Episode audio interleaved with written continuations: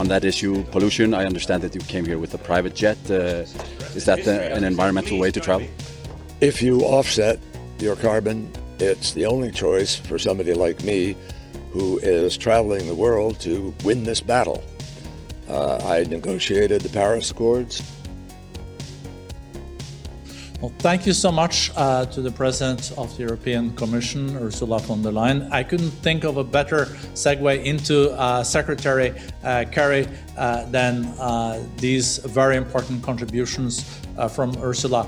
welcome, John. it's so great to see you. I guess you heard what also Ursula said about having a friend in the White House. what agenda will we know expect uh, from the new president? I think you work very, very uh, close with the with the president uh, elect. You already heard stronger transatlantic cooperation. You heard Paris Agreement. Uh, are we expecting too much too soon uh, from the new president, or is he going to deliver first day uh, on these topics? Well, Børge, great to be with you. Thank you very much. And I'm delighted to follow uh, President uh, Ursula von der Leyen, uh, who I had the pleasure of working with when she was uh, defense minister. And I think she's doing a great job uh, as the president of the commission. Uh, the answer to your question is no, you're not expecting too much. And yes, it will happen. And I think it will happen with greater speed and with greater intensity than a lot of people might imagine. In effect, uh, the United, the, the, citizens of the United States have just done a great reset. We've done a great reset, um, and it was a record level of voting. What astounds me is that as many people still voted for uh, uh, the level of uh, chaos and uh, breach of law and order and, and breaking the standards. Uh, and I mean, you can run a long list, and, and still it attracted attention. And I think that the underlying reason for that, Børge, is something that everybody has to examine. I think Europe has to look at that uh, with Brexit and the rising national populism, nationalistic populism, uh, which is really one of the priorities that we all have to address. Uh, you can't dismiss it. It has to be listened to, it has to be understood. Uh, we have had it just manifested um, and, and Europe has it too in various countries to greater or lesser degree. It's a reflection of the in, in, inability of uh, democratic governments in many parts of the world to deliver. And I just have to put it bluntly.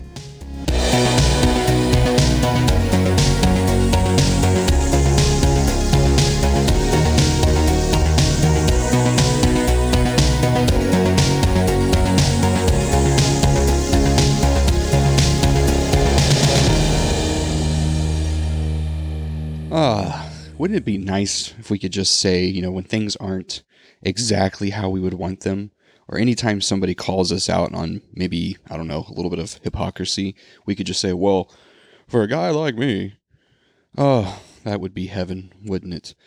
Unfortunately, we're not all John Kerry. Uh, before we get into that, we've got a lot of stuff to cover today. It was a busy weekend. I did a lot of reading. Um, some articles I'd like I, that I pulled that I'd like to dive into with you today. Um, so once again, we're just so busy that I can't put everything off until Friday. Uh, so that's getting interesting. But yeah, we'll join the John Kerry dog pile because he's not having a not having a good week, a good month really. Uh, we're going to talk a little bit about competitive strawberry growing, uh, how robots have annihilated humans at that. That is a scary article um, that I'm going to bring to you. Uh, Defense Secretary Lloyd Austin. This is all available in the show notes. I'm also going to have links to the audio and all the articles I reference in the show notes. So those show notes are going to become even more um, important and actually going to have some real content in there to kind of help you follow along. Uh, but Defense Secretary Lloyd Austin uh, gave us a very fun quote to deal with. we will jump into that.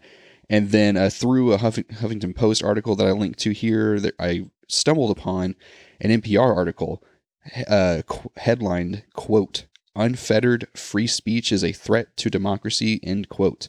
And then just for some fun, uh, my wife and I watched, well, my wife and I were on the couch while Lockdown, the movie on HBO, was playing.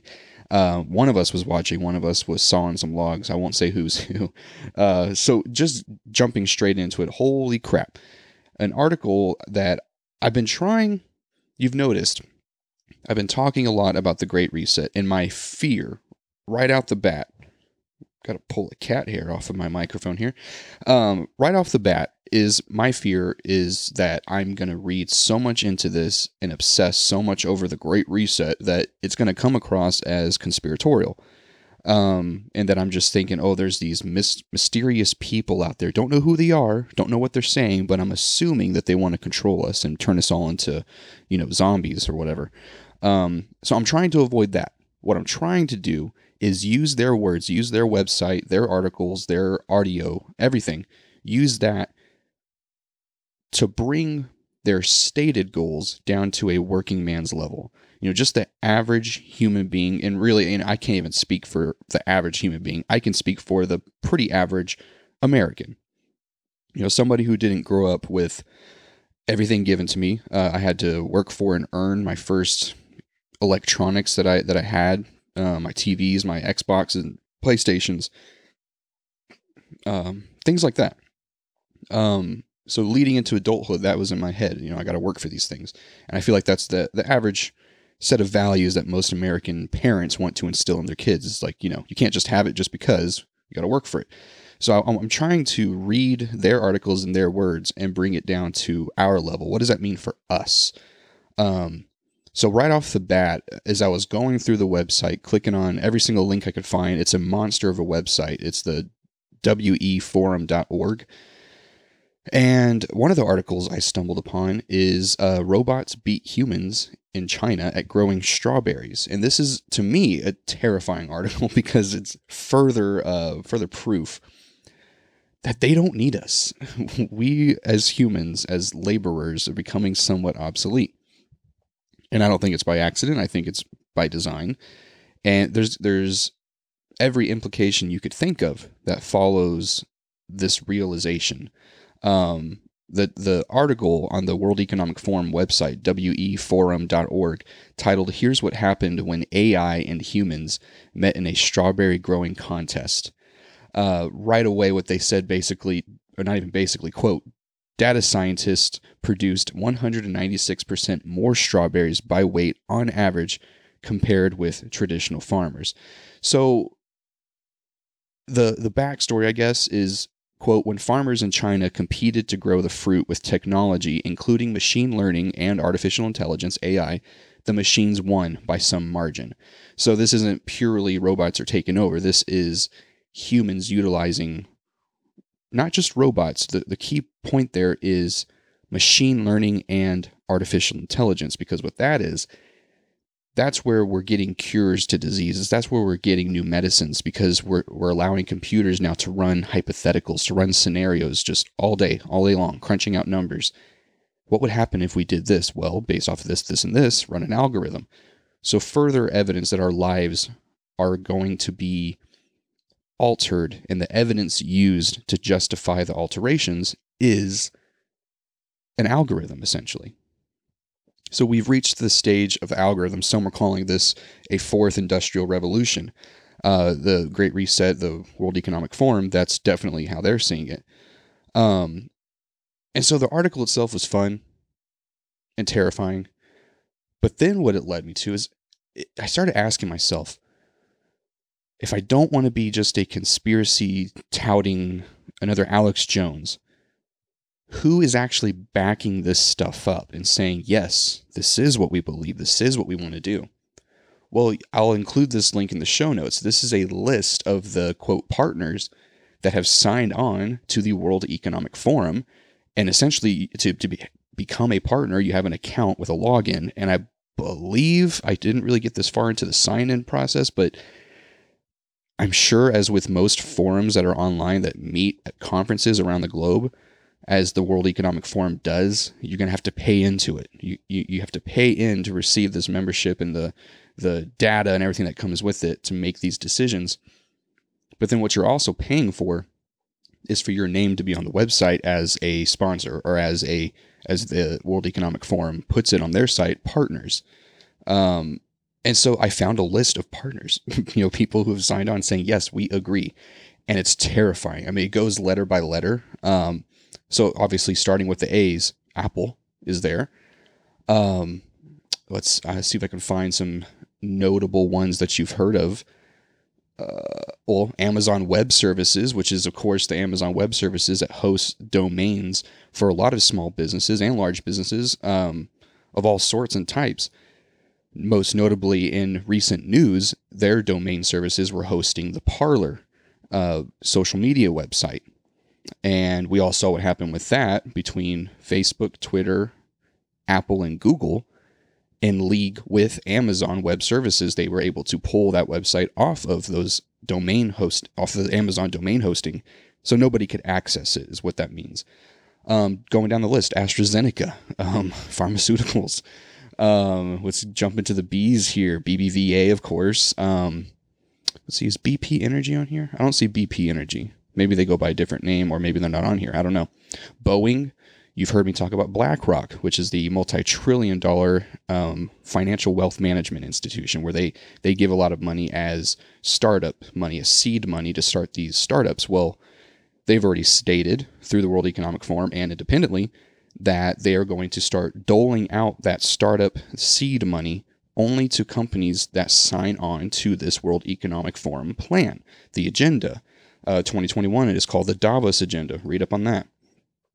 Uh, going to the seas, Chevron. CVS Health. Uh, let's see if um, Salesforce. That's another one. Just a, big uh, CRM company. I mean, it's all over the place. If you go to the link and and just if you're curious, I've been curious, you know, and and I'll I'll just go to that letter and see is this person in there, and many times they are in there. Um, Oh, uh, Goldman Sachs. Yeah, that was yeah. Goldman Sachs is in there. Of course, Google's in there. So they're all in there. All the big guys are in there, and, and that's what I've been trying to say is that this isn't some, um, uh, it's not some desire to institute socialism and communism around the world. It is literally this is how it's going to be because we control the wealth. All the billionaires go to these forums, and because they control the wealth, they can make the world what it is they want it to do. They just all have to be in league with each other, which is exactly what this is showing. So, to me, all I see there is, I mean, if you try to to just live your life to exist without doing business with any of these companies, it's not going to happen. Uh, the best way to make your your voice heard and known is just to speak up. I'm, I'm trying to do that with my podcast and just get the word out there, where then the consumers can gather together, use their buying power, and say, well, hey, we don't like that this is your stipulation for uh, seed money. We we would rather use our wealth to start this company over here because they actually have a good product. Okay, yeah, they're not signing on to the Agenda 2030, cutting carbon emissions completely by 2030, or only driving electric vehicles, no gas powered motors on the road by 2030. I don't necessarily disagree with that, but maybe I don't want to sign on to that agenda because what they're promoting, and we saw that last episode, is the abolishment of pretty much everything we have known from the existence of, of, of America, really, of the existence of commercial freedom. Um, so it's it's to me, I wanted to bring this up purely for the for the sake of saying that I'm not watching some YouTube videos and whatever this pimple faced person says um, with no evidence to back it up. That that's that's what I'm spitting out on my podcast because that couldn't be further from the truth. There are some sources that I go to that kind of lead me in the right direction, but then I'm doing exactly what I just did um, every night, and I'm trying to go to their websites, find the original sources. Why would somebody say this about Klaus Schwab or the World Economic Forum or the Great Reset? Uh, well, that's because that's what they've already said themselves. Um, so take that for what it's worth. Moving on. Defense Secretary Lloyd Austin, uh, the Department of Defense announced Friday, quoting, that Austin had formally signed the memo uh, that we're going to get to, which will require military leaders at all levels to select one day to lead discussions focusing on, quote, the importance of our oath of office, a description of impermissible behaviors, and procedures for reporting suspected or actual extremist behaviors. So we all know what that means. They uh, they're essentially going to start looking into everybody within the Department of Defense, people within our military, and leadership, and seeing if any of them hold uh, what I'm sure what they would call what we would see in Star Wars as Rebel Alliance. Um, people who might have agreed or at least been somewhat 1% sympathetic towards the protesters, and then the very small handful of people who actually stormed the, uh, the Capitol building. And what they've done in their heads, which I believe is a complete fallacy, but we've seen over and over and over between government and the media, they've done this. They have lumped Trump voters into the people who stormed the Capitol, and that, and we'll, we're going to discuss that in another article from HuffPo and NPR. Uh, how dangerous that is, and the language that's being used that is extremely disturbing to me. A quote from this article, though, uh, says service members, DoD civilian employees, and all those who support our mission deserve an environment free of discrimination, hate, and harassment. And I saw that quote and I thought, well, yeah, everybody deserves that. But then it clicked in my head. That's not what the sentence says. It doesn't say everybody deserves that. It says all those who support our mission deserve an environment free of discrimination, hate, and harassment. Well, what is that mission? Well, we've seen over and over the mission is what I just said. They're lumping everybody in with the violence that happened on January 6th. That if you disagree with the agenda of the Democrat Party, you are being lumped in with these extremists from January 6th. And their language says that over and over. Why make this make that clarification all those who support our mission? I, I could I could see that sentence making sense if they said all those who support our mission should be included in the work and that those who don't support it it's it's like if you if you go to a company if you work at any sort of small business trying to be a big business one of the first steps they do is they declare they state very firmly their uh, core beliefs, their business mission, um, their their goals as a company, their values. You'll see those things on websites over and over. And if you don't agree with those, well then okay, this probably isn't the best place for you to work. But that's not what this is saying. It's saying that we support an environment free from discrimination, hate, and harassment. But then there's there's the fine print. There's little asterisks saying for all those who support our mission and that that to me that blew me away. Maybe it was an unintended um, just semantics that I'm picking up on that they were not trying to get across, but that's what I read. Um, so that's how I feel. I just I feel like this. It started with Trump. Maybe not started with Trump, but Trump definitely exacerbated the issue of saying things with White House letterhead and with WhiteHouse.gov and with White House official Facebook and Instagram and Twitter pages. But then when he gets behind a microphone he doesn't use tact. He doesn't say anything diplomatically. He says it just like a, a bull in a china shop. I feel like there is a very diplomatic, almost unifying language that could have been used in this article, but it wasn't. Don't we all deserve a work environment free, free from discrimination, hate, and harassment?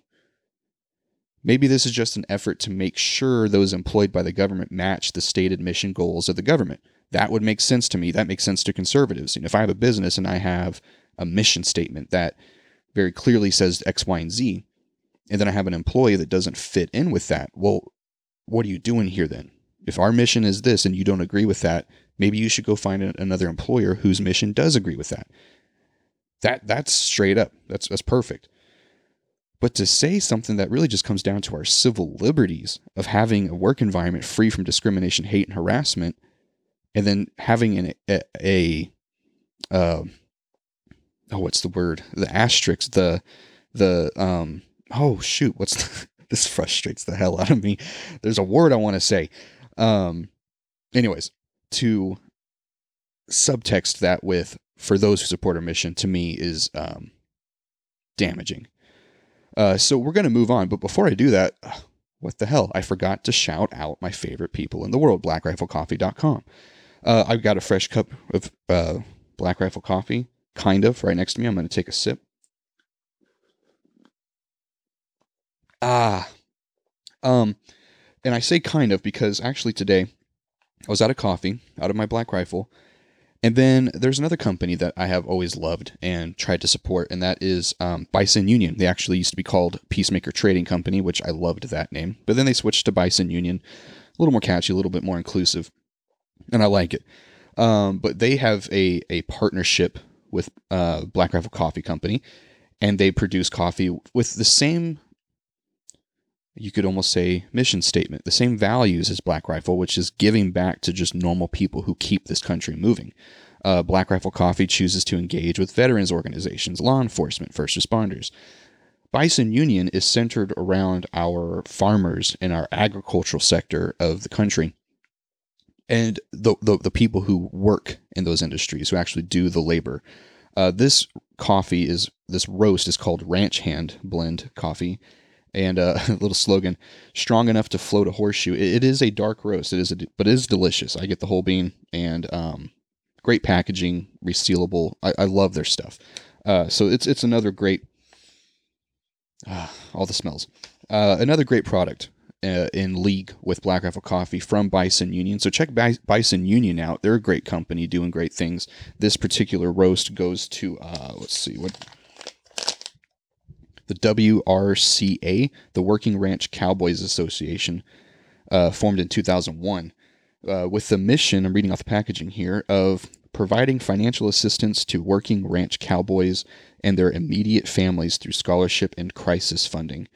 Uh, and that's something that the Bison Union really does a great job of highlighting is there are people out there that are still riding horseback along acres and acres and miles of agriculture land, um, be it raising cattle or growing crops. And they're the ones who put the food on our tables. You know, you've seen the meme, I'm sure everybody has by now, of, you know, somebody saying, well, you know, I'm a vegetarian. Why, why do you have to go to the store and, and buy your, your meat? Why can't, or, or, you know, why, why do you have to go out and hunt? Why don't you just go to the supermarket and buy your meat? And it, it's that, that lack of understanding. Well, that meat comes from somewhere and it comes from people with gloves and hats on who are working out in extreme temperatures at times.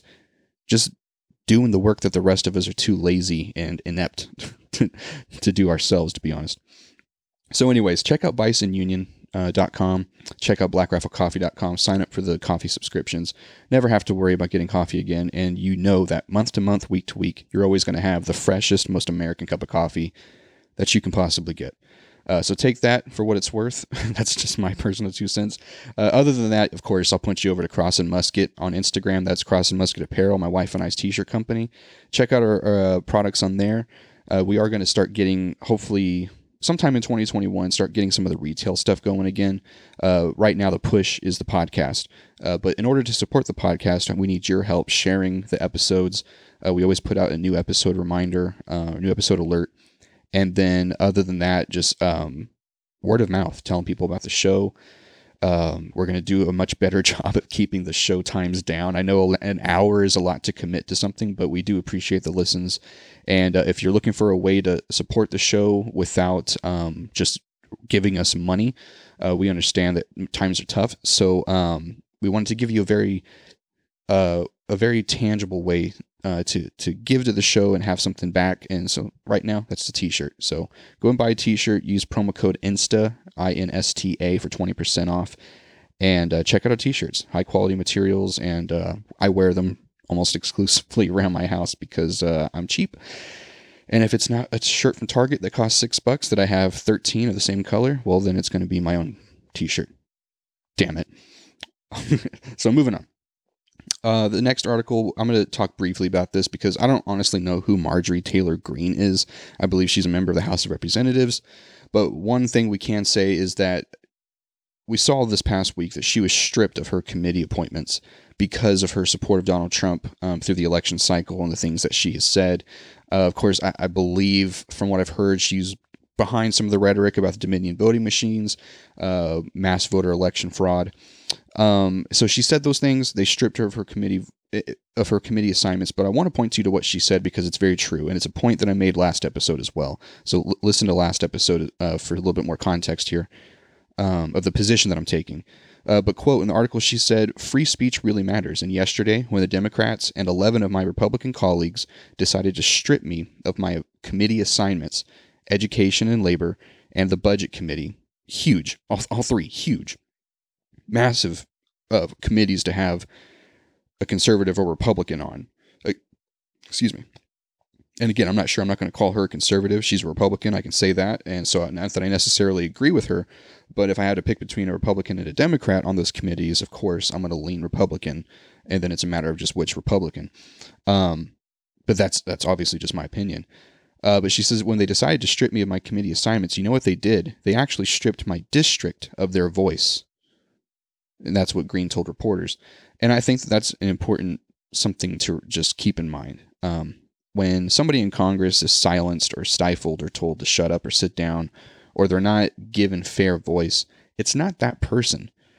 You know, um, in, in many cases, yeah, it might be because that person's only grandstanding to get uh, some some clips, something to run on for a reelection. But uh, the election cycle is over right now. Right now, we're focusing on the meat and potatoes of just getting our government back into working order. And so that has to be remembered when when a, a member of the House of Representatives is silenced or stripped of appointments or assignments on different committees. Well, you're stripping her constituents of that same voice. Um, and so again, I have to point, you know, she she does support the notion that the Republican Party is his, being Donald Trump's. I don't like that. I'm not on board with assigning so much power and influence to one human being, being Donald Trump or any of his supporters.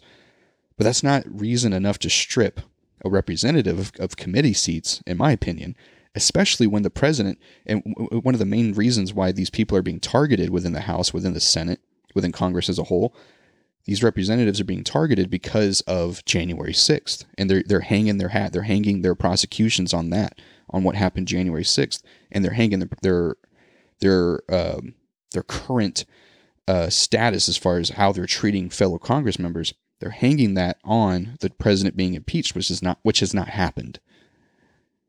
And that's important to keep in mind.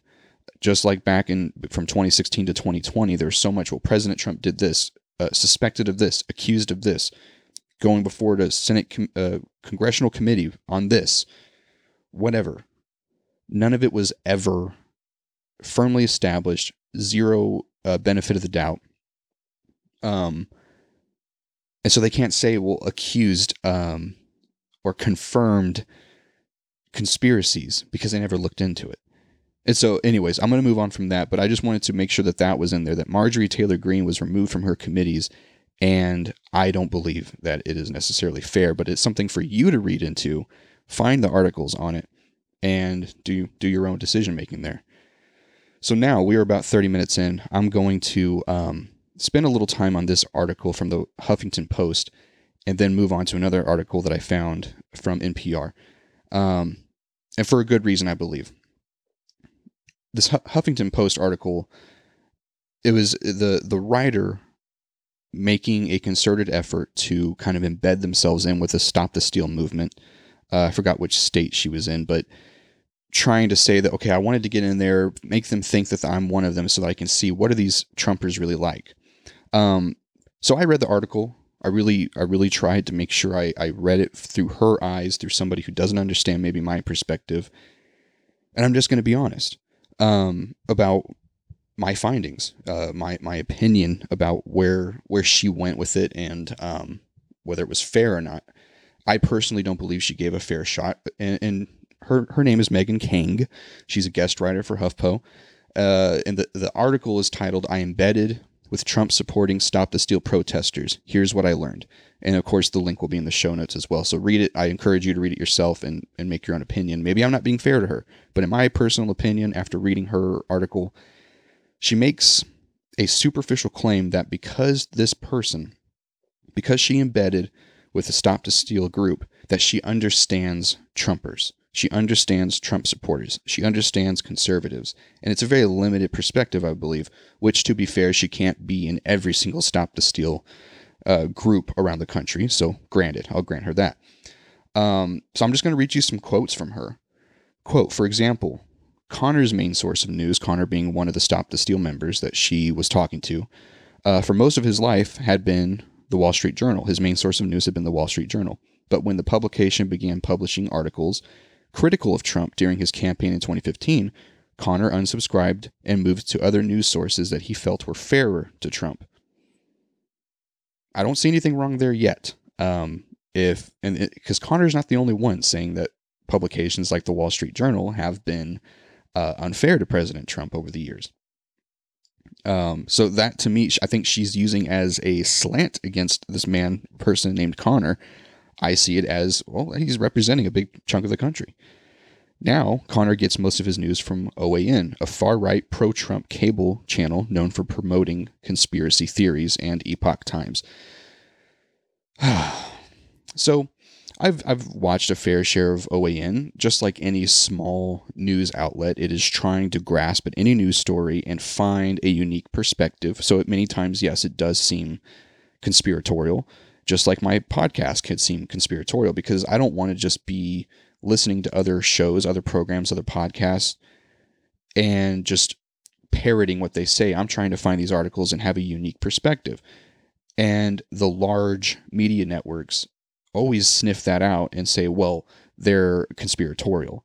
And really what it is is they're they are putting in front of themselves a barrier to entry into their own industry and trying to keep the little guys out because as we saw, we talked about last episode, CNN's being rivaled by essentially YouTubers and podcast channels like The Blaze, like Louder with Crowder, whose audience numbers are in the millions.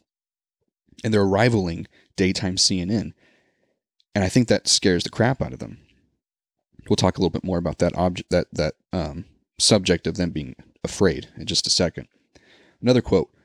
When I began this project, my partner asked me, Is there a chance that writing about the, the perspectives of this group might validate their views? You hear this all the time in the media. Should we even talk about them? Or are we just giving them uh, validation? Continuing, don't you think there are some perspectives that we shouldn't be empathetic to? That's a, that's a tough question. I wouldn't be the one. I wouldn't want to be the one asking it, honestly. The writer says, I continued to grapple with these questions over the past month, and I still am, even as I write this now. And, and that is, I think that she kind of gave some justification to how I've perceived this is that she still is on the fence of whether she should even be empathetic to these people who voted for Trump. She makes a large effort to say how she wants to understand the radicals. But every time she, she moans and whines about trying to understand, she approaches it as a normal person trying to understand savages. It's not uneducated human to concerned human, it's how can these people be so stupid? and that that condescending, that looking down on her intended audience, I would assume. Uh, it's very evident, very apparent in her words. Uh, that in and of itself shows to me zero curiosity in trying to understand or empathize with maybe somebody like me, somebody who's concerned about the election. It's a search for proof and validation that the savages are indeed savage. Quoting again, when engaging in a process of understanding, we should be open to the likelihood that the ideas that emerge will seem deplorable to us. In these instances, it's especially important to remember that it is, it is the ideas and the mediums that transmit them that we must concentrate on. And pay attention to this. That certainly doesn't mean that we don't hold these individuals accountable for their actions, but ultimately, if we hope to change them, we must be able to reach them and that can only happen if we understand their motivations and struggles. So it's like the normal person who just wants to have a, nice friend, but that nice friend happens to be an evangelical Christian. And in their pursuit of companionship with this person, the evangelical Christian is just trying to to um, persuade, trying to change, trying to form this this air quotes friend, trying to convert them into their belief system, and so it's disingenuous. And that's what I'm. That's what I perceive from this article is that it's, and it's not even hey I'm trying to save you because I think you're going to hell and I want you to go to heaven. It's hey I think you're a shitty person and I think you should believe the way I believe there, and then and and and by you changing. Now I don't have to hold you accountable for those actions because you've checked boxes A, B, C, D and I don't believe now that you're a radical anymore because you've been changed, you've been awoken, you've been enlightened. And it's a very narcissistic way to live your life, in my opinion. Uh, but moving on, some more quotes here that I wrote down. Uh, at the close, this is the, the reader talking about history, some historical context, uh, of which I'm not in, in entirely educated on what this acronym is, but at the close of the Second World War, World War The UNESCO, UNESCO, not sure. I'll have to look into that. I see UN, maybe it's a precursor to our modern day UN. Uh, at the close of the Second World War, the UNESCO signatories ratified a constitution that opened with Since wars begin in the minds of men, it is in the minds of men that the defenses of peace must be constructed. So read that again. Since wars begin in the minds of men, it is in the minds of men that the defenses of peace must be constructed. So now they're this is leading into thought crime. If you've ever seen Minority Report with uh, Tom Cruise, this is leading into pre-crime. This is reading leading into there's a sickness, there's there's a mental health issue going on with what is in your head that is causing you to distrust us. You know, World Economic Forum is saying over and over, we have a trust issue in our in our world. People don't trust institutions. They don't trust banks. They don't trust governments. They don't trust social media, um, news media, cable news media, state-run media. There's a trust, a lack of trust globally, and this, harking this quote into her article, she is essentially saying that the. Well, I'll read her words following that quote. Recognizing what the harmful ideas are where they come from and why they take such hold is how we'll, we will begin to construct the best defenses against them. It is through this sort of understanding that we may hopefully begin to dismantle the destructive narratives and construct a new one altogether. And this is where I take a little bit of umbrage with the people who feel slighted by the fact that half of the country would dare support somebody like Donald Trump.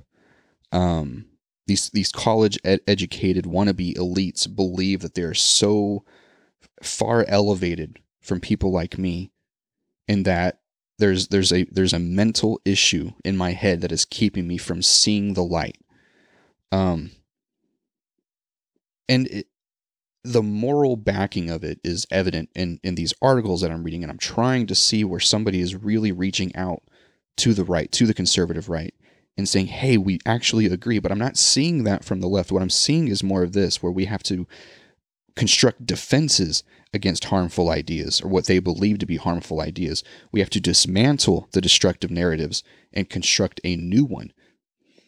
That is not American. I'm sorry, folks, but that is not America. America is not, hey, come in and leave everything you are behind. This is the new you. That's not what it is. You've always heard the term melting pot we we we assume the best of the world and bring it in to harness it as a collective American idea, which is freedom. If you have to boil it down, uh, I need a sip of coffee, or rather, a gulp. Um, and so that is the left's ideology from what from my perspective. The conservative perspective, I believe, is completely different, and it's where classical liberalism used to be. It's it's where the Democrat Party used to be, and it's it's anti what the Republican Party used to be, which is where I think conservatism conservatism, where it really comes in, is that it is not republicanism and it is not the Democrat Party. It's emerging. It's you've you've probably heard this before. Um, socially liberal, fiscally conservative. That to me is kind of the new conservative party. Socially I just want everybody to be happy. I want everybody to be free and and not have to go through government red tape just to do what it is they want to do in life, to, to pursue their passions, to pursue their happiness. And in so doing, I don't give a crap if you want to be gay. I don't care what's in your pants. I don't care what you do with it. I don't care how you use it. I don't care who you use it on. So so so long as everybody's consensual, obviously. But I don't care how does you sleeping with a man, man to man or woman to woman, how does that affect my life? It does not. I do not give a crap. And I will support you in every effort you have to to have the right to be who you are, to love who you want to love and love them how you want to love them. I would support that. But then we'd have to meet in the middle of, well, then what is, let's say I'm a Christian pastor, what is now my responsibility towards your freedom to to to have a gay ma- gay marriage? Is it be, is you wanting to be married in my church now require me as a Christian to perform the ceremony or to engage my talents and artistic ability to create a cake for that wedding. You know, there has to be some middle ground. And that's the problem. Where no, nobody's highlighting the unity points, the lines of unity that we could draw that, around each other, around ourselves, and say, hey, yes, this collective, we can at least engage in debate off of these principles because we agree. Whether it's the Bill of Rights or the Constitution or just the status quo, whatever it is that you hold on to that, that drives your passions, we can unite on them, but we're not talking about them. Conservatism loves new ideas. It feels challenged by them. It accepts them. It takes them on. It wants to understand them. It, it takes them personally. You know, the more I read into these things, the more episodes I put out, the more I want to actually know what it is I'm talking about and, and, and have a personal connection to it. Conservatism considers new ideas, then ultimately, one, it might discard them as invalid. It's like, oh no, your, your premise is false. Or it might might have proved himself that his idea is better. Both are valid, but I just think mine's better. Or, and, and what I believe should happen and could happen, is it might create a hybrid of my value to your value, my idea or yours. And the new idea, some might call this enlightenment, is, is a combination of both. It's a melting pot. And that's how it's supposed to work.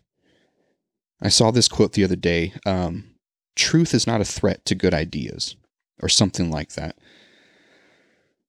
And that that has been just standing out in my head is that if you have this idea and you cling to it passionately almost religiously what points of truth back it up? And that's a question i ask myself all the time. I think it's a question that any curious american should ask themselves especially when you've got a very tightly held opinion that you like to put out there on social media and challenge people over. Um, what what what are the truth points that are backing that up? And so I told you that that article from the Huffington Post led me to an NPR article, and the article was titled "Unfettered Free Speech is a Threat to Democracy." Journalist says. Um, I encourage you to read this article in full. Of course, I'm going to link to it. Oh, reading the article led me to one very concrete point. Fear of outside thinking is a death sentence to freedom in general. They're already un- they're already comfortable discussing limited free speech. Now we've all talked about, we've all heard the you know you can say what you want, but you can't shout fire in a crowded theater. You can't cause harm to others through your actions. You can't incite violence or incite chaos through your words. Other than that, free to go. But what we're seeing now is they can say you're you, yes you you can say whatever you want, but now they're redefining what constitutes um, violence or leading to, to actions of violence. They're you know saying you can't shout fire in a crowded theater, but they're redefining fire. They're redefining shout. They're redefining crowded theater, and they're using those ambiguities, that vagueness, to put little silencers all over the place ultimately culminating in banning the president of the United States, the former president of the United States. If they can ban him with as much money as he has to fight, rest of us have no no say in the matter. So where to from there? That's a very bleak point. We're not going to end it there. We're almost to the end though, I promise. Where do we go from there? You know, the left, the far left, and again, I make the distinction between Democrat voters who I want to unite with, the left who's already decided what direction they want to go, and then Democrat leadership. The left, with this agenda, is not ashamed to speak these things. So why should we be? As conservatives, why should we be so timid in speaking the, the, the fears that we have, the concerns that are on our hearts about what's happening in the country? Why should we be timid to, to say those things out loud? They're not. And ultimately, their loudmouth, their just blatant silencing of dissenting voices, it shows me they're afraid. It's, it's the actions of fear. And I've said this before, I think, on an earlier episode. They're not the actions of somebody who's confident in their opinions or in their standpoints, thinking that all I have to do is prove that my idea is, is better. They're not even trying to prove their idea is better. They're just trying to force it down our throats. And that's what scares me. As I said last episode, if somebody tells you not to watch something, record it. If somebody tells you not to read something, buy it in print. When somebody tells you to shut up, buy a microphone and use it. So when they tell me that I should be afraid of these ideas, I'm like, well, that's not your place to tell me what I should and should not believe. That's mine. So they're afraid of contradictory, challenging um, opinions. But we're not afraid of theirs. I'm not afraid of their ideas. I think my ideas defeat theirs almost every time. Not because it's my idea, but because it's based in truth. It's based in, in time tested principle. And it's based on better minds than mine. but ultimately, I'm not afraid of their ideas. I want to understand their ideas. I want to understand why somebody from the from the far left believes the way they do. Why what's this driver? So many times in today's today's environments we're driven by fear. What is your fear and how can I help you not have that fear? And how can you help me not have my fear towards your opinions or towards your viewpoints? And how can we merge those ideas? Is that even possible anymore? I don't know. I've mentioned before. I think we have got a, a, secession going on, not physically, but with ones and zeros. We're we're um, becoming more tribal. We are, especially with COVID now, we are so isolated from each other we don't even see each other's facial expressions anymore because we're behind masks. Um, is it possible I'm completely wrong about all of this? Everything I just said in the past, what is that? 46 minutes. It's possible. it's possible I'm completely freaking wrong. Uh, but in the words of the great philosopher Charles Barkley, I might be wrong, but I doubt it. Uh, but seriously, yes, I think it's possible I'm wrong, and and that's I'm always going to try to approach every topic from the from with an open mind because that's something that Christians, me personally as a Christian, I've been accused so many times. The word you hear a lot: hypocrite, close-minded. And so I'm really I'm making this honest effort, almost a plead, with people who would disagree with me. Yes, it's possible I'm wrong. In fact, I kind of hope I am, because everything that I feel I'm right about does not lead us to a good place in time. It is not a time that we're going to look on it, look back on in history and say, "Oh man, those were the, the good old days." I mean, we're starting to. I'm looking back on 2020 and being like, "Oh God, those were the good old days." Remember when all we had to worry about was a pandemic, you know, in an election? Now we're worried about the results of an election, people from the election getting ousted from society. I mean, we're, we're about to have, uh, they're about to turn the utilities back on at freaking uh, oh whatever that prison is. I don't know why I go so brain blank sometimes, but uh, anyways. So yes, I do think it's possible I'm wrong. I'm open to the idea. I would just like to talk through these things instead of somebody telling me you're wrong, shut up, because I'm never, never going to do that. Uh, but I do hope that this exploration, um, as I mentioned last episode, this this searching into what I believe, why I believe it, um, do I believe it? I hope that it will push me closer to what is happening and not further away from just the, the what's happening to everyday Americans. But so far, the more I listen to the words of the powerful, the more I actually navigate through the World Economic Forum's um, website, the more I listen to their actual words, the more I feel like I, am probably not wrong. and so, yes, I can I can answer the question definitively. Is it possible I'm wrong? Yes. But then the question I pose back is, what if I'm right? So moving on from all of that, um, I watched the movie Lockdown on HBO this weekend. It was great.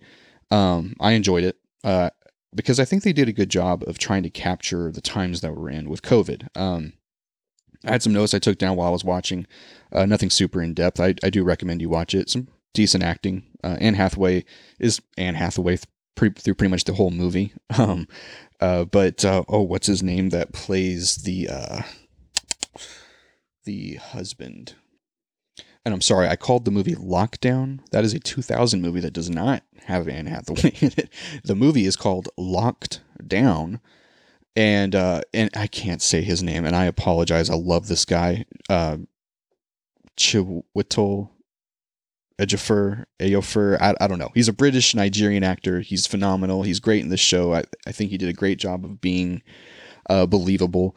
And Hathaway did a pretty decent job as well, um, being essentially herself, I believe. Um, but anyways, they did a really good job of making this feel like the new normal. Um, you feel like okay, so has anybody else watched a movie that was filmed pre-COVID, and you've been like, oh, they're not wearing masks. That's not COVID compliant or whatever. Um, this movie does work too, and it does a great job making this lockdown COVID feeling makes it feel normal, like it's a new normal. Lockdown is normal. No masks, no gathering indoors is the new normal. Um, Anne Hathaway's way of, of showing her pent up emotion was really good. You know, just you're talking to people through computer screens and you're not really being able to just say what it is you want to say or how you want to say it. She did a great job of that, I thought. Uh, the lack of empathy toward each other. There's a, a, scene where these two dudes are in, in line waiting to get food at a grocery store, but of course, not everybody can just go in, and uh, they're a little they they're very a lack of empathy toward each other was very obvious uh, and believable. I thought, and and I struggle with that with movies that have they're trying to make a point, but it's just not a believable way to make the point. I thought this movie did a great job of using things that happen in actual life in a very um, unproduced way, a very natural way. Um, and then what it ultimately led to, which I thought was fantastic and a point that I hadn't really considered, is that COVID did what we were all afraid of doing. We had to decide what what our life is by taking it away. We had to define what are those things that I do Monday through Friday? What are those things I do seven days a week that I enjoy? and we defined it by taking it away and seeing if we missed it. And from what I've seen, a lot of people don't miss a lot of just everyday life. And so we now have to redefine what do I want my life to be? Because it's not what it was. And that's an important point. So I'll leave you on that. Um, before we wrap up, um, I had an idea after watching that movie. And I know we're, we're approaching the one minute mark. I apologize. Um, I mean, the one hour mark. One minute, wouldn't that be great? Um, I was sitting on the patio with my wife. We have a, a nice apartment. We we are blessed. We appreciate it. Almost every single day, we say something to each other. I, I tell people all the time about the freaking sinks. It's like they call it like a barn or farmhouse sink, and it's deep and it's wide. There's no divider, and it's amazing. And I love my sink. and there's little things like that that we just appreciate every single day, and and uh, it's fun being able to to bounce those off of each other. But anyways, so we love our apartment. We're sitting out in the patio um, reading, just sipping on whatever we're sipping on. And the thought popped in my head because I saw other people out on their balconies and everybody's got their plants and their furniture and they're drinking or they're smoking or they're reading or they're talking on the phone. And the thought popped in my head we all live like little kings and queens. And, and then my brain just ran with the idea and, and then I realized this is the best time in human history to be alive. Because as as these thoughts were going through my head, I reached over to my little table next to my recliner on the patio, perfect weather, perfect sun, and I grabbed my favorite carbonated water from the grocery store, favorite flavor. Everything we can all have exactly what we want right now between Amazon, the grocery store down the street, and then just a little bit of extra effort, we can work to afford it and make our ideal environment a reality. And that's what my wife and I have done. We're working towards it, of course, making things better, but everything I want, I either have or I could have it right now. Or at least everything I need. And then a lot of what I want. But then everything I want is really just more of what I want. And that's not necessarily what's best for me. But the more I grow and learn um, who I am, the more I feel distance from the things that set me on this path. And and this thought train was leading me toward, you know, okay, what set me on this path? What made me want to start a business? What made me want to be my own boss? Um, these desires I have, what set me on the path? Well, it was podcasts, it was media personality, it was, it was people who told me, Bison Union actually was one of the people that made me realize, okay, it doesn't take a whole lot of money to get a t-shirt company going. Maybe I should do that. And I did it. Um, and I'm glad I did. It set me on this path. Um,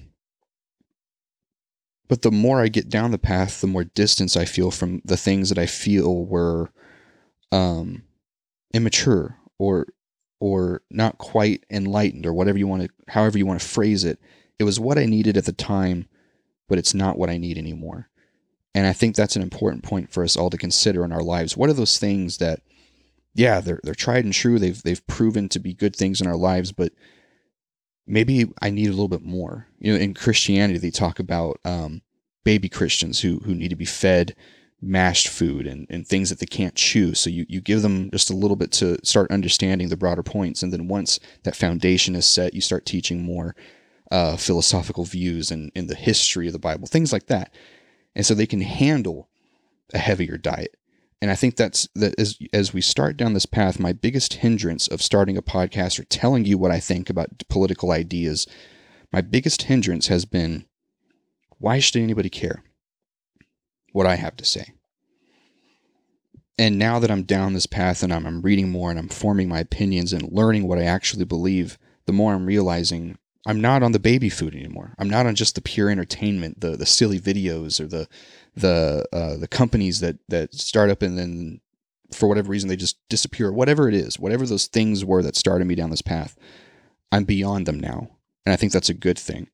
And you will be too if you were to start down a path of a blog or a podcast or, or really engaging on social media with original content or whatever it is.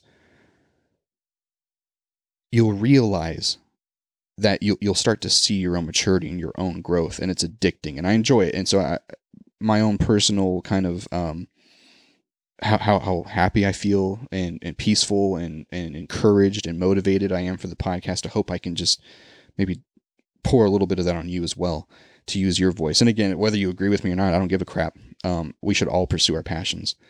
Um, and so I challenge you use this unprecedented era of human freedom and ability through technology to do something good whatever you perceive that to be, follow that passion and have faith that if it really is the path you're supposed to be on, that you will succeed at it.